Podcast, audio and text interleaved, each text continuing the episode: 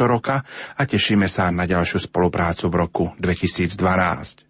Požehnaný a pokojný silvestrovský večer vám za všetkých zo štúdia Rádia Lumen Praje Pavol Jurčaga.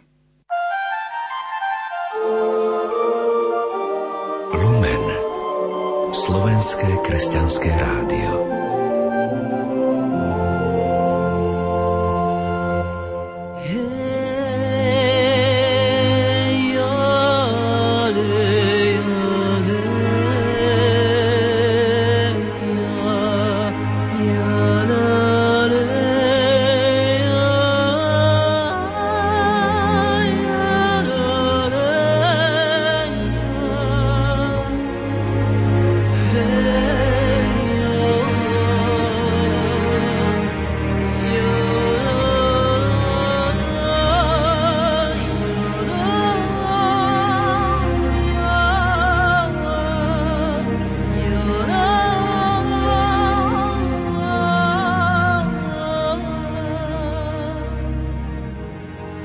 láskou vítam putníkov zo Slovenska, osobitne z Polarasu, ako aj študentov Filozofskej fakulty Katolíckej univerzity z Ružomberka a skupinou franciskanských terciárov z Bratislavy.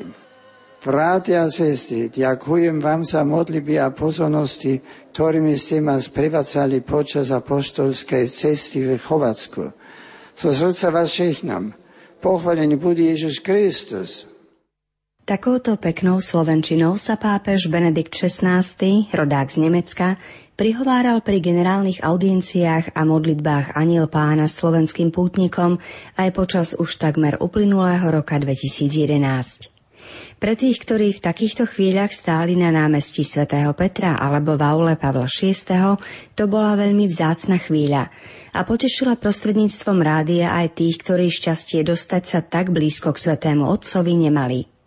Slovenčina z jeho úst v priebehu nasledujúcej hodinky vysielania už znieť nebude, ale bude to napríklad už tradičná taliančina, francúzština, španielčina či dokonca polština.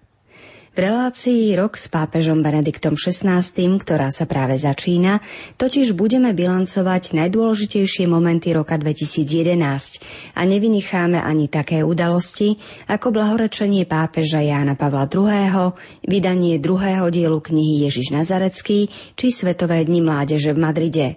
Pohodu pri počúvaní vám prajú hudobná redaktorka Diana Rauchová, technik Marek Rimóci a od mikrofónu Dana Jacečková.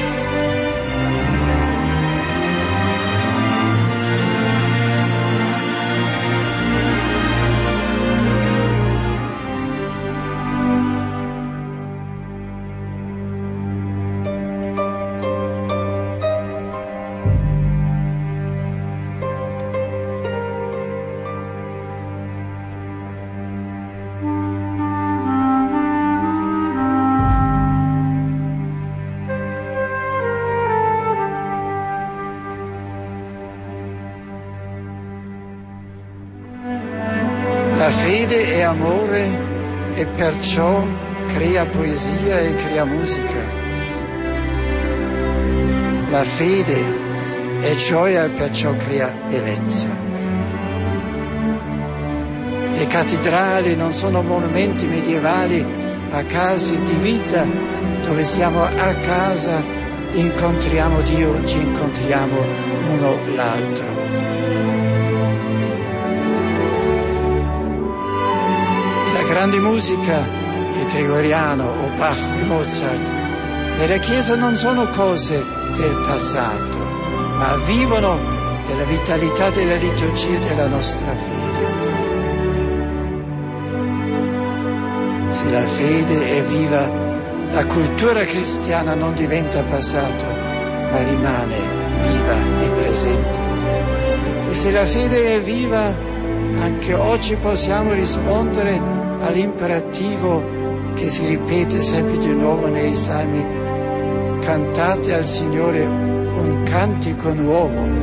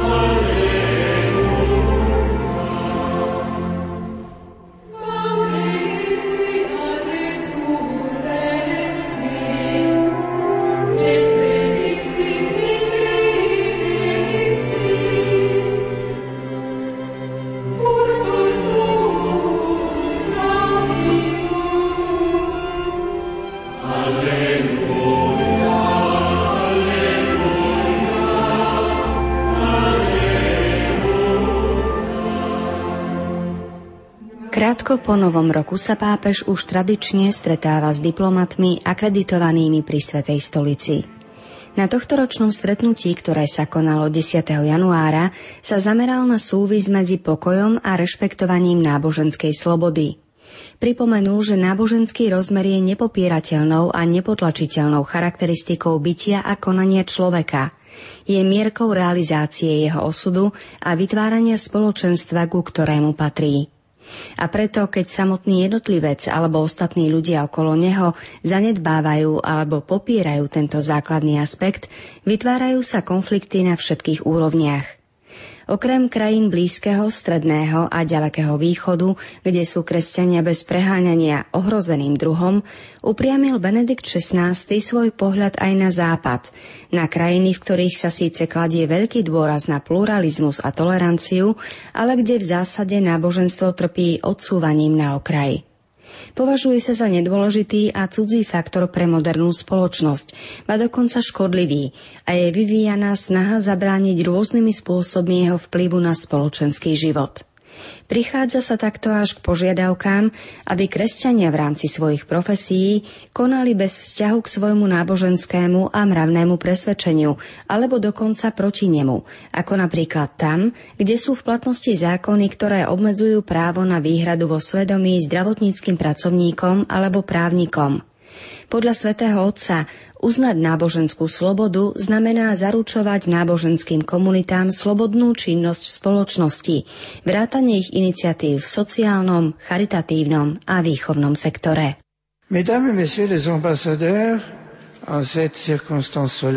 Dámy a páni veľvyslanci, pri tejto slávnostnej príležitosti dovolte mi objasniť niektoré princípy, ktorými sa Svetá stolica s celou katolíckou cirkvou inšpiruje vo svojej práci v medzinárodných medzivládnych organizáciách s cieľom podporiť plné rešpektovanie náboženskej slobody pre všetkých. Poprvé, presvedčenie, že nie je možné vytvoriť akúsi mierku pre závažnosť náboženskej neznášanlivosti. Bohužiaľ, tento postoj je častý a jedná sa práve o diskriminujúce činy proti kresťanom, ktoré sú považované za menej závažné a menej si zaslúžia pozornosť vlád a verejnej mienky. Súčasne musíme tiež odmietnúť nebezpečný kontrast, ktorý chcú niektorí vytvoriť medzi právom na náboženskú slobodu a inými ľudskými právami, zabúdajúc a popierajúc centrálnu úlohu dodržiavania náboženskej slobody v obrane a ochrane dôstojnosti človeka. Ešte menej ospravedlniteľné sú stále pokusy odporovať právu na náboženskú slobodu pod zámienkou nových práv, aktívne podporovaných niektorými sektormi spoločnosti a začlenených do vnútroštátnych právnych predpisov alebo medzinárodných usmernení, ale ktoré nie sú v skutočnosti ničím iným, len egoistickou túžbou, ktorá nemá svoj základ v autentickej ľudskej prírodzenosti.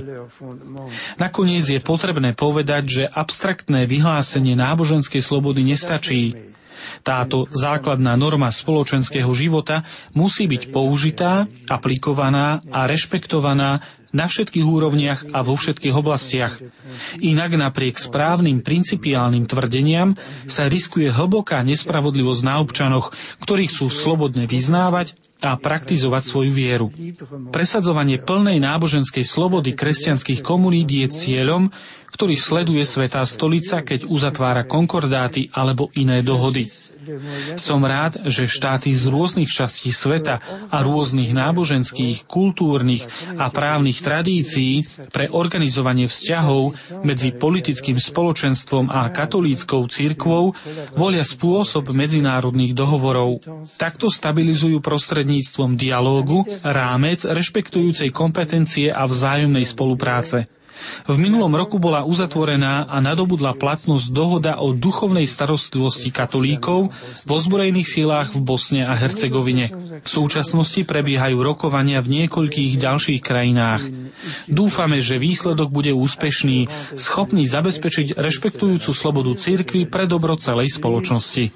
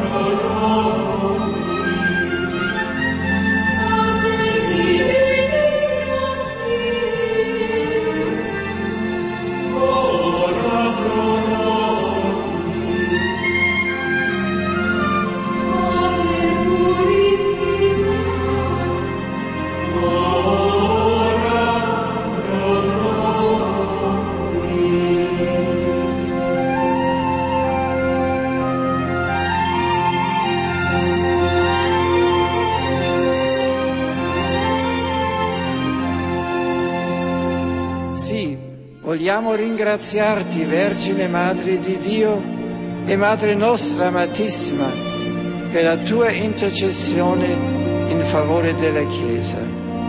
Tu che abbracciando senza riserve la volontà divina, ti sei consacrata con ogni tua energia alla persona e all'opera del Figlio tuo, insegnaci a serbare nel cuore e a meditare in silenzio, come hai fatto tu, i misteri della vita di Cristo. Tu che avanzasti sino al Calvario, sempre profondamente unita al Figlio tuo, che sulla croce ti donò come madre il discepolo Giovanni fa. E ti sentiamo sempre anche noi vicina in ogni istante dell'esistenza, soprattutto nei momenti di oscurità e di prova.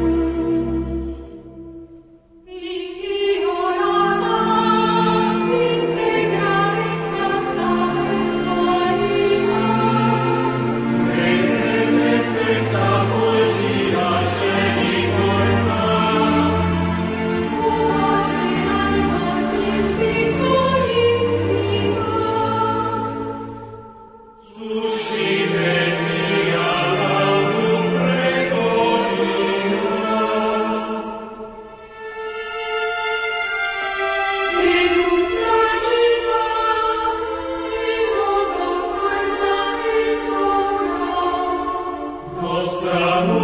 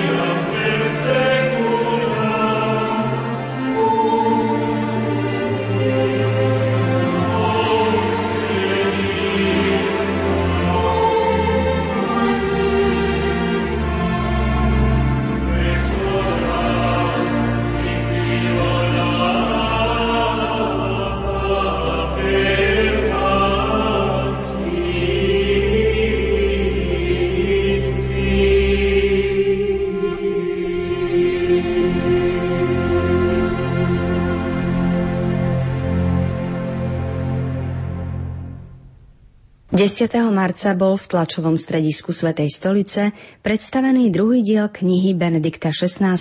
Ježiš Nazarecký. Jej cieľom je opísať osobu a posolstvo Ježiša Krista od jeho vstupu do Jeruzalema až po vzkriesenie. Nebudeme ju samozrejme podrobne analyzovať, koniec koncov je k dispozícii už aj na slovenskom knižnom trhu. Pripomenieme si len tri postrehy hovorcu Svetej stolice páta Federika Lombardiho. Keď kardinál Mark Ouellet predstavoval publikáciu, nebal sa tvrdiť, že podľa neho ide o dielo historického významu, v zmysle, že otvára novú éru teologickej exegézy. Vedec Jozef Ratzinger, ktorý je aj pastierom univerzálnej cirkvi, nás vedie k vhodnému čítaniu, hlbavému a súčasne v súlade s kresťanskou vierou a tradíciou. Je to nová syntéza zodpovedajúca historicko-kritickej kultúre a viere, v ktorej vznikali texty evanílií. Jedine v nej môžu byť chápané priliehavejším spôsobom. Druhý prednášajúci pri prezentácii diela, profesor Magris, povedal, že táto kniha je napísaná pre dialog – Osoba Ježiša je ponúknutá všetkým ako veľkolepá Božia odpoveď na najhlbšie a najdôležitejšie otázky o ľudskej existencii všetkých čias, vrátane tých najťažších, o zle, utrpení a smrti. Ide predovšetkým o obeď, ktorá je zmyslom Ježišovho poslania a ktorá môže byť prijatá alebo zamietnutá, ale je to navždy krv vyliata za všetkých a nie proti niekomu. Napokon touto knihou, ktorá vedie k jadru príbehu a zmyslu Ježišovho života, umúčeniu a vzkrieseniu, sa naplňa veľká túžba pápeža, vrchol jeho dlhej vnútornej cesty hľadania pánovej tváre, ale aj jeho zdieľania sa s každým, kto sa chce na ňom zúčastniť. Vieme, že pre pápeža bolo ťažké dokončiť ju popri jeho náročných každodenných povinnostiach. Kontemplujúc scénu na nebo vstúpenia sa kniha končí týmito slovami. Vierou vieme, že Ježiš, poženávajúc, drží tieto ruky nad nami. A toto je trvalým dôvodom kresťanskej radosti.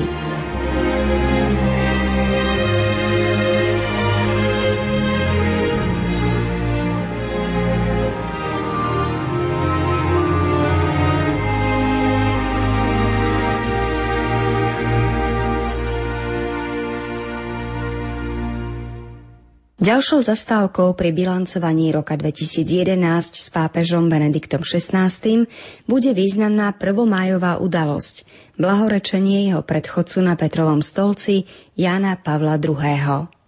Udalosť, ktorá je pre mnohých z vás, milí poslucháči, možno aj bodom číslo 1 z vatikánskeho kalendára. Práve preto, že ste sa s týmto výnimočným človekom za jeho života osobne stretli. Státisíce pútnikov zaplavili námestie svätého Petra a rímske ulice, aby boli svetkami pozdvihnutia Jána Pavla II. k oltára. Benedikt XVI bol 23 rokov jedným z jeho najbližších spolupracovníkov a možno aj preto sa odhodlal časť homílie povedať v jeho rodnom jazyku polštine. Swoim świadectwem wiary, miłości, odwagi apostolskiej tento znamenitý syn poľského národa svojim svedectvom viery, lásky a apoštolskej odvahy, plným ľudskej vnímavosti, pomohol kresťanom na celom svete, aby sa nebáli byť kresťanmi, patriť do cirkvy a ohlasovať evanielium. Jedným slovom, pomáhal nám nebáť sa pravdy, pretože pravda je zárukou slobody. A ešte syntetickejšie, dal nám opäť silu veriť v Krista, pretože Kristus je redemptor hominis, vykupiteľ človeka, čo bolo témou jeho prvej encykliky a leitmotívom všetkých ostatných. Karol Vojtila nastúpil na Petrov stolec a priniesol si so sebou hlboké premyslenie konfrontácie marxizmu a kresťanstva, sústredené na človeka. Jeho posolstvo bolo nasledujúce. Človek je cestou cirkvy a Kristus je cestou človeka. S týmto posolstvom, ktoré je veľkým odkazom druhého Vatikánskeho koncilu a jeho kormidelníka, Božieho služobníka Pavla VI, viedol Ján Pavol II Boží ľud, aby prekročil prach tretieho tisícročia, ktorý mohol práve zásluhou Krista nazvať prahom nádeje. Dlhou prípravou veľkého jubilea dal kresťanstvu nové smerovanie do budúcnosti, do budúcnosti Boha, ktorý dejiny presahuje, ale aj do nich zasahuje. Tento náboj nádeje, ktorý do istej miery prevzal marxizmus a ideológia pokroku, právom vyžadoval od kresťanstva, ktorému tak vrátil autentickú fyziognómiu nádeje, ktorú je v dejinách potrebné žiť v duchu adventu, ako v osobnej, tak aj v komunitnej existencii zameranej na Krista, ktorá je naplnením človeka a dovršením jeho túžo po spravodlivosti a pokoji. Chcel by som napokon ešte poďakovať Bohu, že mi daroval osobnú skúsenosť dlhoročnej spolupráce s blahoslaveným Jánom Pavlom II. Mal som možnosť ho poznať a vážiť si ho ešte predtým, ale v roku 1982, keď ma povolal do Ríma ako prefekta kongregácie pre náuku viery, mohol som mu 23 rokov stáť na blízku a stále viac si jeho osobu ctiť. Moja služba bola podporovaná jeho duchovnou hĺbkou a bohatstvom jeho intuície – Príklad jeho modlitby ma vždy silne oslovoval a pouzbudzoval. Ponáral sa do stretnutí s Bohom aj uprostred mnohých naliehavých povinností svojho úradu. A potom jeho svedectvo v utrpení. Pán ho postupne vyzliekol zo všetkého, ale on zostal stále skalou, ako to chcel Kristus. Jeho hlboká pokora, zakorenená vo vnútornom zjednotení s Kristom, mu umožnila pokračovať vo vedení cirkvy a vydávať svetu ešte naliehavejšie svedectvo práve v čase, keď ho opúšťali fyzické sily. Tak uskutočňoval mimoriadným spôsobom povolanie kňaza a biskupa a bol celkom zajedno s Ježišom, ktorého denne prijímal a rozdával v cirkvi. Che quotidianamente riceve e offre nella Chiesa.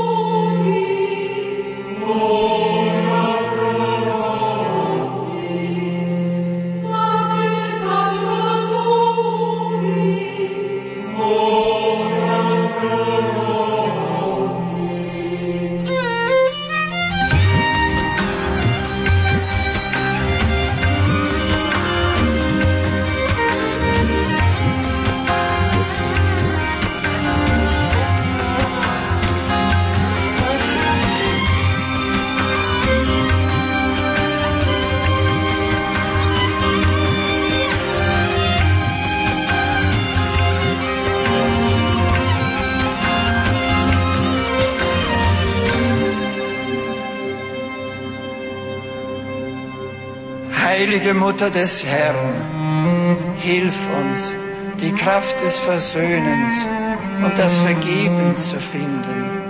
Hilf uns, geduldig und demütig zu werden, aber auch frei und mutig, wie du es in der Stunde des Kreuzes gewesen bist.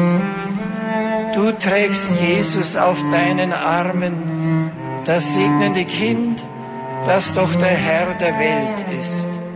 So bist du den Segnenden tragend, selbst zum Segen geworden. Segne uns und diese Stadt und dieses Land. Zeige uns Jesus, die benedeite Frucht deines Leibes. Bitte für uns Sünder, jetzt und in der Stunde unseres Todes. Amen.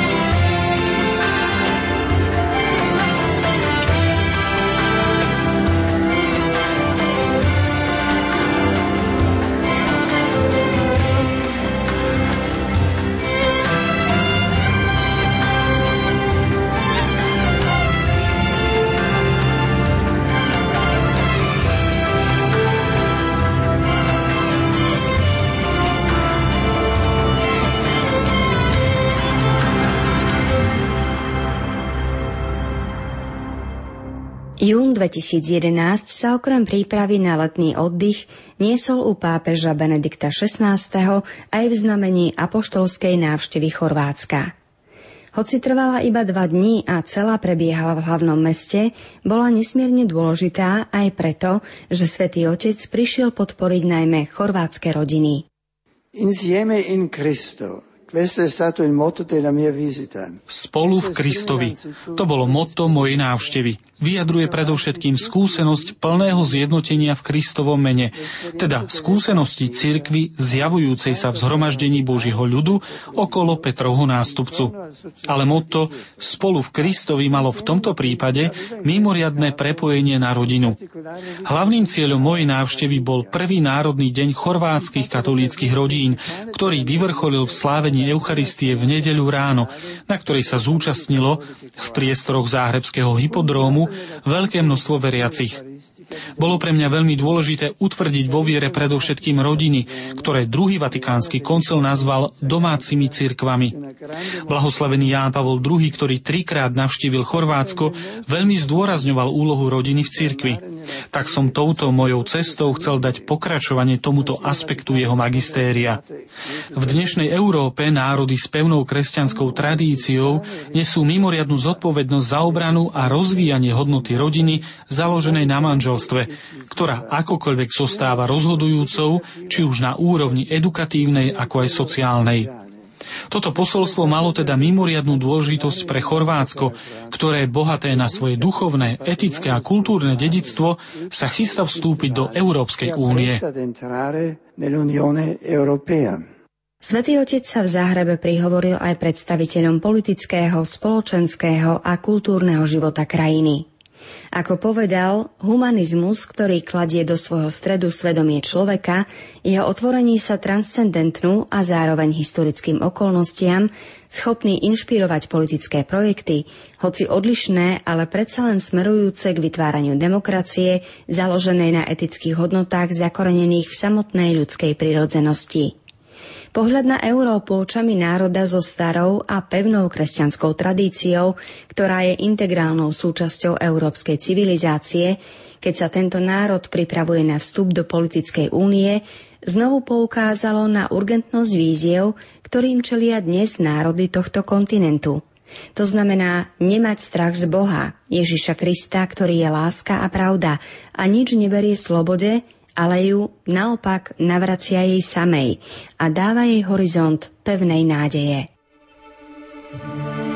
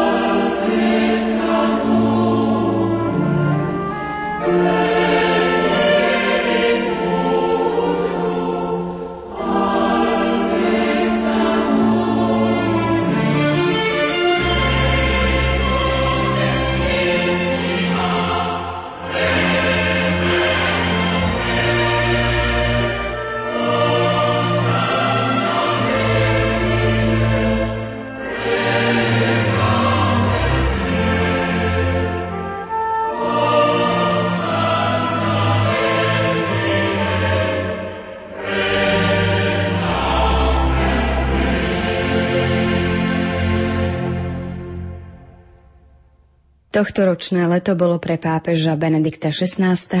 obdobím skutočne aktívneho oddychu. Davy mladých ľudí sa v auguste zhromaždili v hlavnom meste Španielska, aby spoločne so Svetým Otcom slávili Svetové dni mládeže, aby ukázali nielen jemu, ale celému svetu, že naozaj sú jeho svetlom a soľou.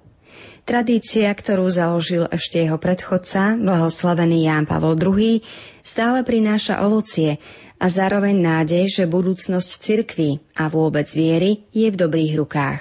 Benedikt XVI sa za podujatím pomyselne obzrel na jednej z augustových generálnych audiencií po svojom návrate. Cari amici, Drahí priatelia, stretnutie v Madride bolo podivuhodnou manifestáciou viery pre Španielsko a predovšetkým pre celý svet. Pre množstvo mladých, pochádzajúcich z každého kúta zeme, bolo výnimočnou príležitosťou uvažovať, viesť dialóg, vymieňať si pozitívne skúsenosti a najmä spoločne sa modliť a obnoviť záväzok zakoreniť svoj život v Kristovi, vernom priateľovi. Som si istý, že sa vrátili a vracajú do svojich domovov s pevným odhodlaním byť kvasom zástupov, nesúc nádej, ktorá sa rodí z viery. Pokiaľ ide o mňa, nadalej ich sprevádza modlitbou, aby zostali verní prijatým záväzkom.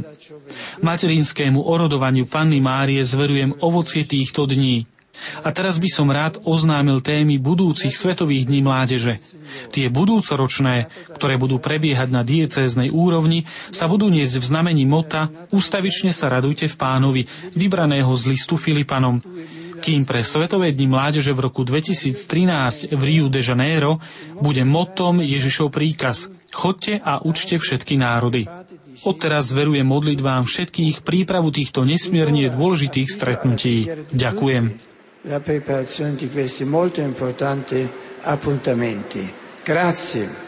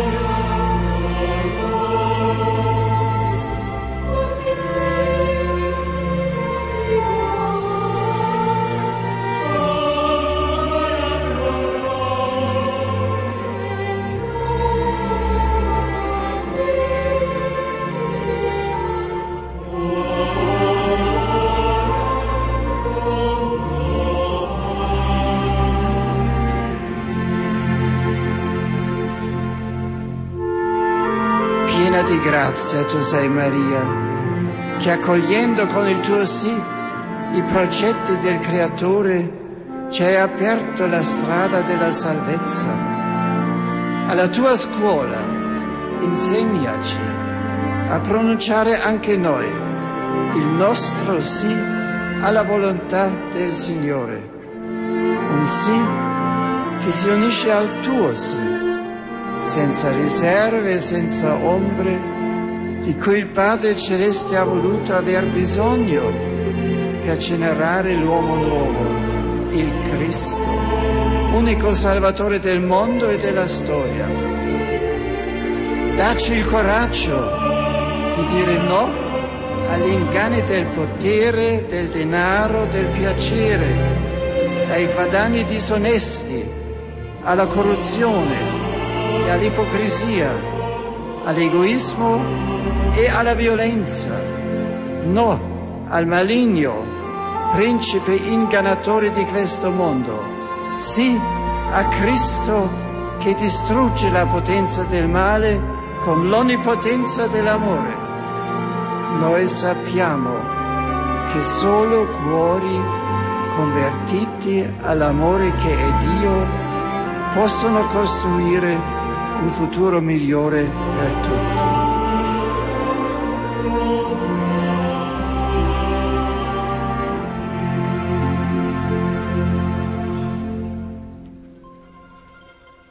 V tejto chvíli sa obraciam na vás, vážení páni a dámy. Samozrejme aj ako spoluobčan, ktorý je celý život spojený so svojimi koreňmi a pozorne sleduje udalosti, ktoré sa dejú v nemeckej vlasti. Avšak pozvanie k tomuto príhovoru sa týka mňa ako pápeža, ako biskupa Ríma, ktorý nesie najvyššiu zodpovednosť za katolícke kresťanstvo. Určite uznáte úlohu, ktorá prislúcha Svetej stolici ako partnerovi v rámci spoločenstva národov a štátov. Na základe tejto mojej medzinárodnej zodpovednosti by som vám chcel ponúknuť niekoľko myšlienok o základoch slobodného právneho štátu.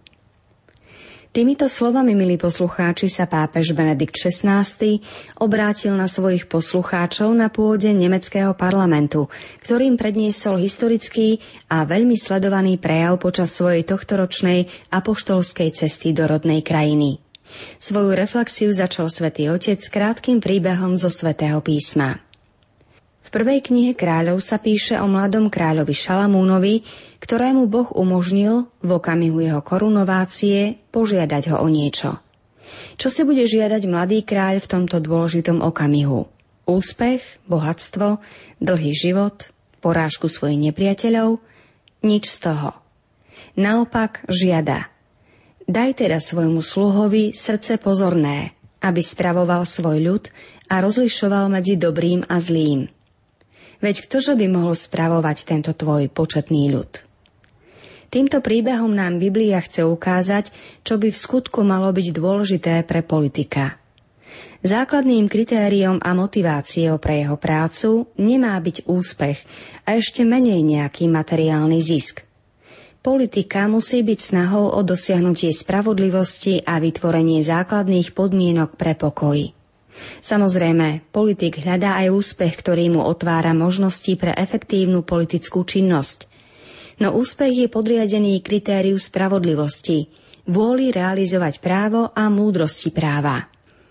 Úspech však môže byť pokušením, ktoré otvára cestu zneužívaniu práva a ničeniu spravodlivosti. Odober právo a čo potom rozlíši štát od veľkej bandy zbojníkov, povedal svätý Augustín. My Nemci vieme z vlastnej skúsenosti, že tieto slová nie sú prázdnou frázou. Zakúsili sme oddelenie moci od práva, ba dokonca protirečenie moci právu, pošliapanie práva až natoľko, že sa štát stal nástrojom ničenia práva. Stal sa veľkou bandou zbojníkov, veľmi dobre organizovanou, ktorá ohrozovala celý svet a viedla ho až k samotnému okraju priepasti. Slúžiť právu a vzoprieť sa vláde nespravodlivosti je i zostane základnou úlohou politika. V dejinných okamihoch, kedy človek získava dosiaľ nepredstaviteľnú moc, sa táto úloha stáva obzvlášť naliehavou. Človek je schopný zničiť svet. Môže manipulovať sám seba. Môže, tak povediac, vytvárať ľudské bytosti a vylúčiť iné ľudské bytosti, aby sa stali ľuďmi. Ako rozoznáme, čo je spravodlivé? Ako môžeme rozlíšiť dobro od zla? Skutočné právo od toho zdanlivého. Šalamúnova žiadosť zostáva rozhodujúcou pre politika i samotnú politiku aj dnes. Jedným z ďalších očakávaných bodov pápežovho programu v Nemecku bolo aj stretnutie s predstaviteľmi evanielickej cirkvy. Vo svojom príhovore pripomenul dôležitosť pochopenia, že Boh, jediný Boh, stvoriteľ neba a zeme, je ničím iným než filozofickou hypotézou o pôvode vesmíru. Tento Boh má tvár a prehovoril k nám. V človeku Ježišovi Kristovi sa stal jedným z nás, pravý Boh a pravý človek zároveň.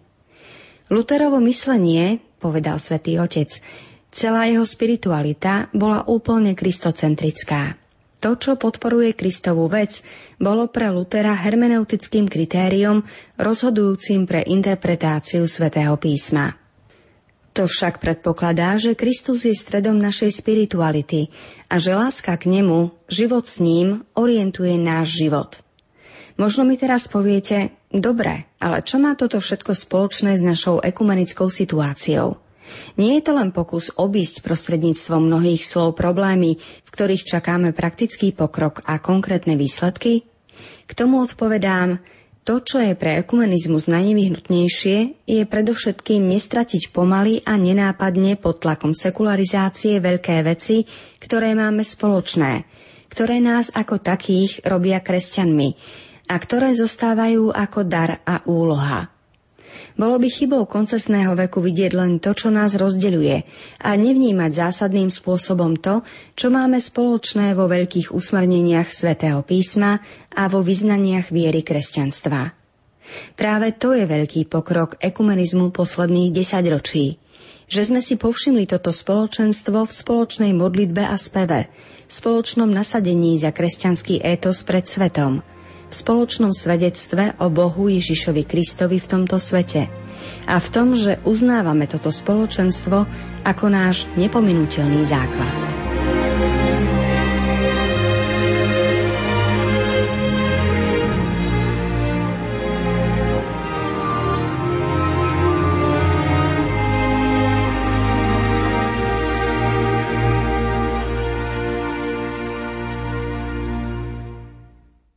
Pomaličky sa chronologicky posúvame v tohto ročnom bilancovaní programu svätého Otca ďalej.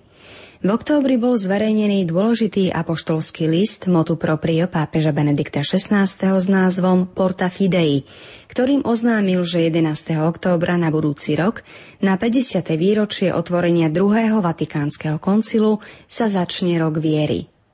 V spomenutom dokumente vyjadril svätý Otec motívy, ciele a základné pokyny tejto udalosti. Ako píše Porta Fidei, teda dvere viery, ktoré vedú do života spoločenstva s Bohom a umožňujú vstúpiť do jeho cirkvy, sú pre nás stále otvorené. Ich prach je možné prekročiť, keď sa ohlasuje Božie slovo a srdce sa nechá formovať premieňajúcou milosťou. Prejsť týmito dverami znamená vydať sa na cestu, ktorá trvá po celý život. Začína sa krstom, vďaka ktorému smieme Boha nazývať Otcom a končí prechodom cez smrť do väčšného života, ktorý je ovocím vzkriesenia pána Ježiša Krista, lebo darom Ducha Svetého chcel priviesť do svojej slávy tých, čo v Neho uveria. Vyznávať vieru v Trojicu, Otca, Syna a Ducha Svetého je to isté ako veriť v jedného jediného Boha, ktorý je láska. Otca, ktorý v plnosti času poslal svojho syna pre našu spásu. Ježiša Krista, ktorý tajomstvom svojej smrti a zmrtvých stania vykúpil svet. Ducha Svetého, ktorý vedie církev po stáročia v očakávaní slávneho druhého príchodu pána.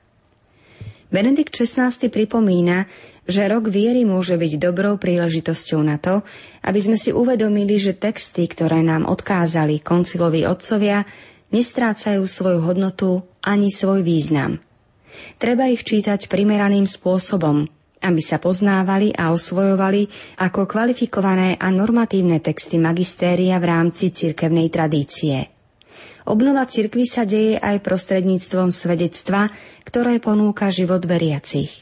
Kresťania sú povolaní svojim vlastným životom vo svete umožniť, aby zažiarilo slovo pravdy, ktoré nám zanechal Pán Ježiš.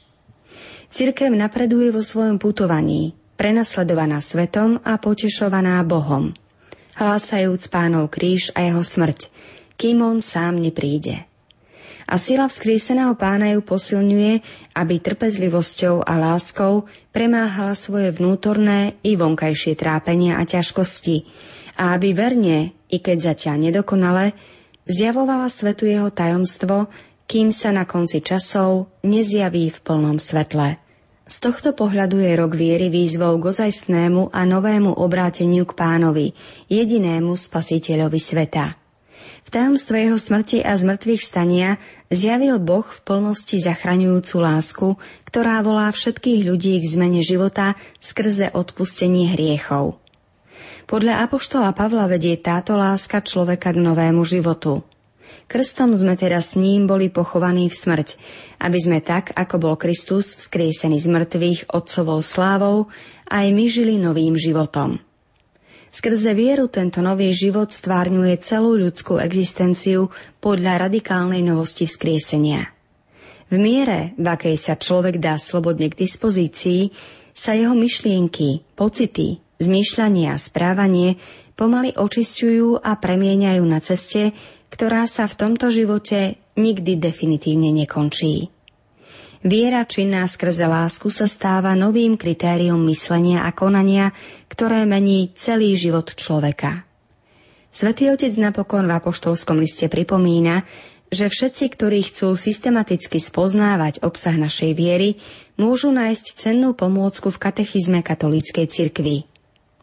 Samotnou svojou štruktúrou predstavuje vývoj viery až po dotýkanie sa dôležitých tém každodenného života – bude rozhodujúce, aby sme počas roku viery znovu prešli dejinami našej viery, ktoré svedčia o bezodnom tajomstve prelínania svetosti a hriechu.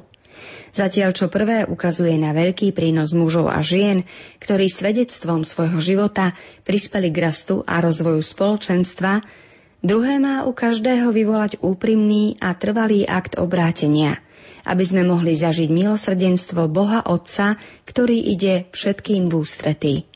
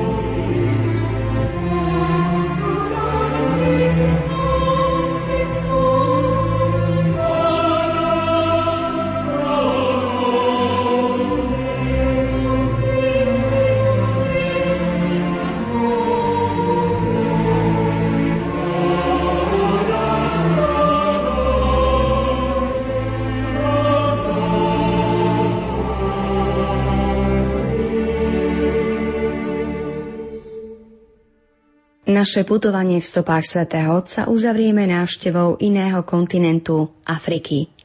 Práve tam, konkrétne do Beninu, viedla jeho cesta v novembri. Osobne tamojšiemu kléru a veriacim prišiel predstaviť posynodálnu apoštolskú exhortáciu Africe Munus. My vám, milí poslucháči, ponúkame niekoľko myšlienok, ktoré pápež vyslovil pri príležitosti jej slávnostného podpisu. Druhé mimoriadne zhromaždenie synody biskupov pre Afriku ťažilo z posynodálnej apoštolskej exhortácie Ecclesia in Africa blahoslaveného Jána Pavla II., v ktorej bola silne zdôraznená naliehavosť evangelizácie kontinentu, ktorá nemôže byť oddelená od ľudského pokroku.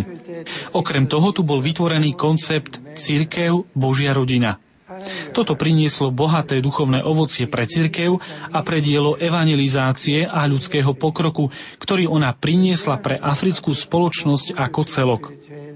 Církev je volaná k tomu, aby sa stále viac prejavovala ako jedna rodina.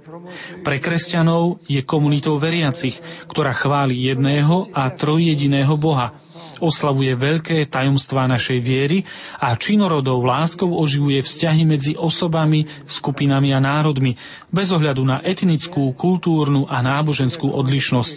V prejavovaní tejto služby každej osobe je církev otvorená k spolupráci so všetkými zložkami spoločnosti, zvlášť so zástupcami cirkví a cirkevných spoločenstiev, ktoré ešte nie sú v plnej jednote s katolíckou cirkvou, predovšetkým s tradičnými náboženstvami a islamom.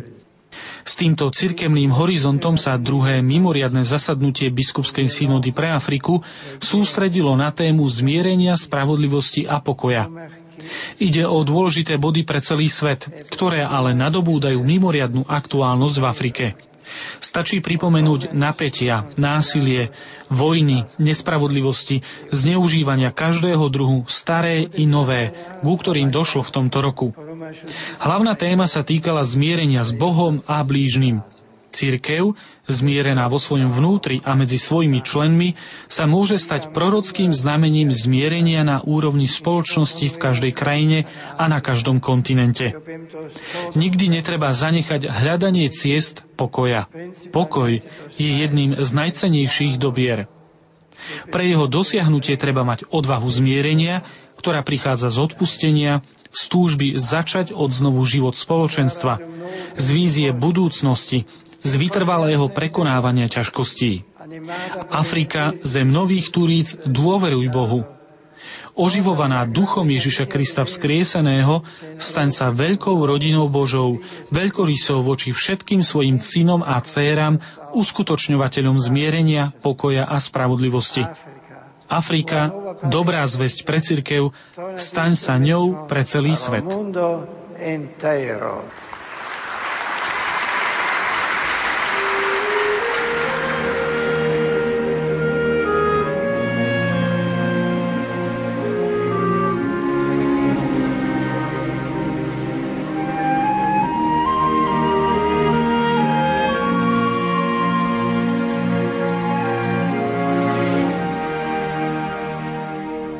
Milí priatelia, reláciu rok 2011 s pápežom Benediktom XVI uzavrieme niečím, čo do neho v podstate ani nepatrí, pretože sa to vzťahuje až na zajtrajší nový rok, ktorý je zároveň 45.